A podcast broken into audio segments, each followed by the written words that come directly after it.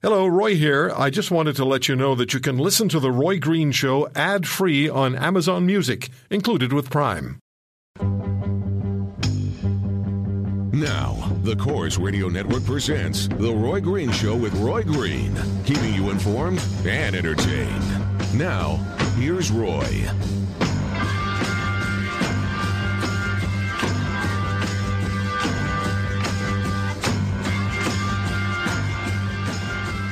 Bjorn Lomborg from Paris later on this hour. I cannot believe the level of emotion that I'm seeing. I mean, I guess I can because yesterday was pretty much the same. So more today, though. It's more today. This reminds me of the day before the October 30th referendum on Quebec independence in 1995. People were so emotionally wrought.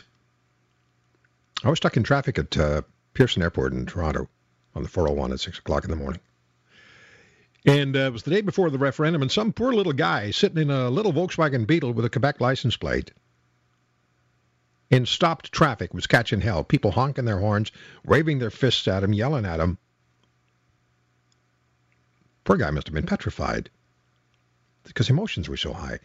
We're talking about Donald Trump's statement that if he were president of the United States, he would ban Muslims for a period of time from entering the U.S. And I took it into the next hour, did the last hour, I took it into the next hour because our phone lines are so jammed. I want to read you two emails that I received. This is from Ed. What? President Obama has left a vacuum in the fight against Islamic terrorists and Trump has taken advantage of it? Trump is a pathological, lying, fraud, bigot, carnival barking common that has no credibility on almost any serious issue. Your dislike for President Obama is very obvious, and giving Trump legitimacy on anything is ridiculous. Trump is another fear mongering George Wallace at best. So, uh, so I'm partly to blame here. And then we got Duncan's email earlier, our attitude just before the break. You keep saying that Jasser was in the U.S. military like it makes him above fault. Have you forgotten on November 5, 2009, a mass shooting took place at Fort Hood near Killeen, Texas? Nidal Hasan, a U.S. Major, Army major and psychiatrist, fatally shot 13 people and injured more than 30 others. Right. Uh, I just want to Here's what I wrote back to uh, Duncan. And you're suggesting Dr. Jasser is like Nidal Hasan? What are you faulting Judy, Zass, Judy Jasser for, Duncan? Just asking. Well, how about we do this? How about we ask Dr. Jasser what he thinks of what I just read? Because he's on the line with me. We called him back. Zuhdi, thank you for coming back. Dr. Zuhdi Jasser, the founder of the American Islamic Forum for Democracy, former United States lieutenant commander in the Navy.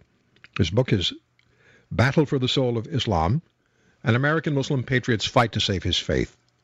Zuhdi, when you heard that email that I just read, what's your reaction? My reaction is, you know, that's why I wrote my book. That's why I testified to Congress. When I testified to Congress, I told them in 2011, Nidal Hasan's bio looks frighteningly similar to mine but the character of our country will be the, the ability to tell the difference between Muslims that are with us in the battle against theocracy and Muslims that are against us. So, just like our founding fathers in the United States uh, were obviously not against all Christians, they were against theocrats. That was the essence of the foundations of our freedoms. That was about the first liberty of religious liberty. So, ultimately, both sides of this partisan game that you will are using the Muslim minority to pander to their populations, and they're using it in a way that portrays Islam as a monolith. So one side says Islam is a religion of peace, that ultimately all Muslims are peaceful, and they're using the talking points of petro-Islam uh, from you know the Qatar Foundation, whatever it is uh, that Hillary or Obama used, and the other side by by saying it's all Muslims are actually surrendering the most important tool, which is Muslims like myself that can expose the Nidal Hasans as theocrats and enemies of freedom. You were on this program, on my program, and you spoke with Nidal Hasan's cousin, who was a lawyer in Virginia, and he almost lost his practice because of what his his cousin did. Yeah, I remember that, and it was uh, a amazing conversation in that uh, he really acknowledged that he's in this fight with us, and he acknowledged that I mean, look at the San Bernardino family. One of the brothers uh, uh went to uh, the Navy and uh, was a patriotic American, and the other became a ISIS jihadist. So the difference is that it's about nationalism. Do you love the Western secular state, or do you love the Islamic State and its manifestations, be it through the Muslim Brotherhood, the Khomeinis of Iran?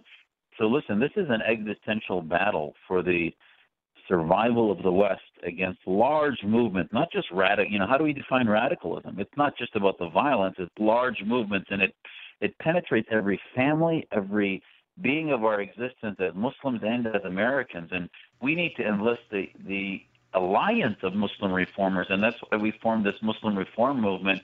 The Boston Globe just ran an unsigned editorial endorsing our Muslim reform movement yesterday because it said this is the solution from both sides of the of the political spectrum, and we need to rise above that and support reformers as the real moderates and not just the ones that condemn the acts of violence. Uh, does Donald Trump's statement, and it's so polarizing, does Donald Trump's statement have the the power, the influence, or the power to really, really influence the relationship between Muslims and non-Muslims not only in the United States and beyond, but beyond. It's not just about Donald Trump. It, it, it's about the platform of American conversation, Western conversation about this issue. So we need leaders that can see that this platform is beyond their own aspirations to become leaders, but rather, uh, tar- you know, giving a trajectory of what the strategy should be to lead the West into victory. What should victory look like? And if we say victory looks like demonizing a quarter of the world's population and, not helping them go through this time in history of reform against uh, uh, tyranny and against theocracy, then we need to be careful. Uh, our leaders, you know, should look beyond the next two months and a primary and look into the next two, three. What is the Trump doctrine? The Trump doctrine right now really appears to be surrender to radical Islam's uh, domination of the narrative. But so does Hillary's doctrine. Hillary's doctrine appears to be appeasement to where she's not ready to take sides within the House of Islam and continues to let the Muslim Brotherhood legacy group speak on behalf of our communities.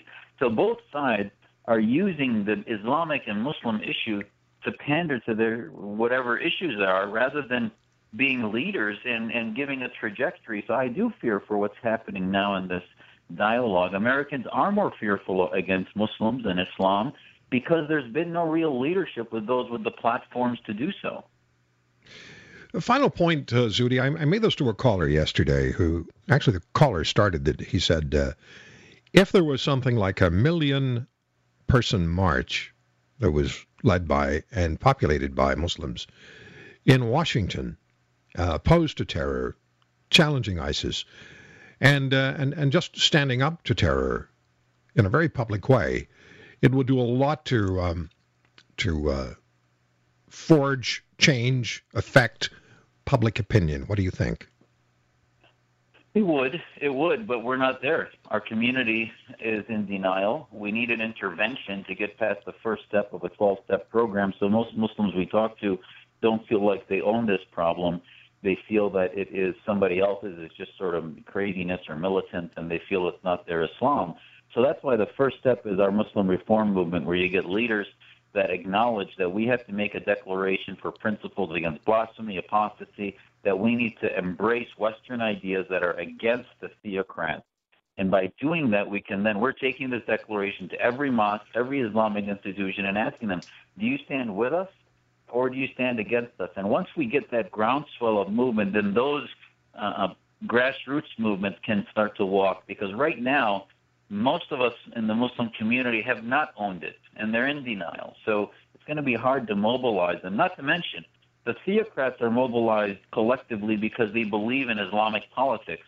The rest of us who separate mosque and state are not collectivists, so it's very hard to get that movement unified. And that's why they won so many elections in Egypt, Tunisia, in Iran after the uh, uh revolutions that happened because the non Islamists are not as collectivized. So that's why the West has to start educating Muslims about their responsibility to defend liberty and start to get their voices out. Final question. I do have one more question for you, just like Columbo on the old TV series.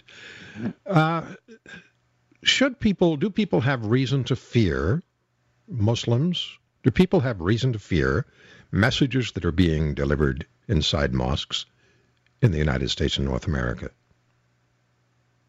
Not fear, but they have reason to be concerned, to engage. So the way you you uh, reform and you expose ideas that are not compatible with the West is not by pushing it underground, but by exposing it and engaging those communities. So yes, we should not uh, be embracing Islamist ideas that are theocratic, and we should expose and marginalize those leaders, the imams that do that. But then again, Muslims that are reformists that believe in and lifting up secular society and against the uh, statecraft of Sharia law, etc. Those are our biggest allies. So if we're going to win this battle, yes, we need to filter for refugees coming and immigrants coming that believe in the Islamic State, Muslim Brotherhood movements, Khomeinist movements. Those are all threats, and we should not allow them in. No different than we didn't allow communist sympathizers when we were fighting the Soviets in the Cold War. But that's a political ideology that embraces itself in Islam. And if you say all Muslims, you are going to prevent the very people that would be solving this problem against theocracy. So we have to thread that needle right. Dr. Zuhdi Jasser, thank you very much. It was a last second call that we made to you. Thanks for coming on the air, Zuhdi. Anytime, Roy. Appreciate it.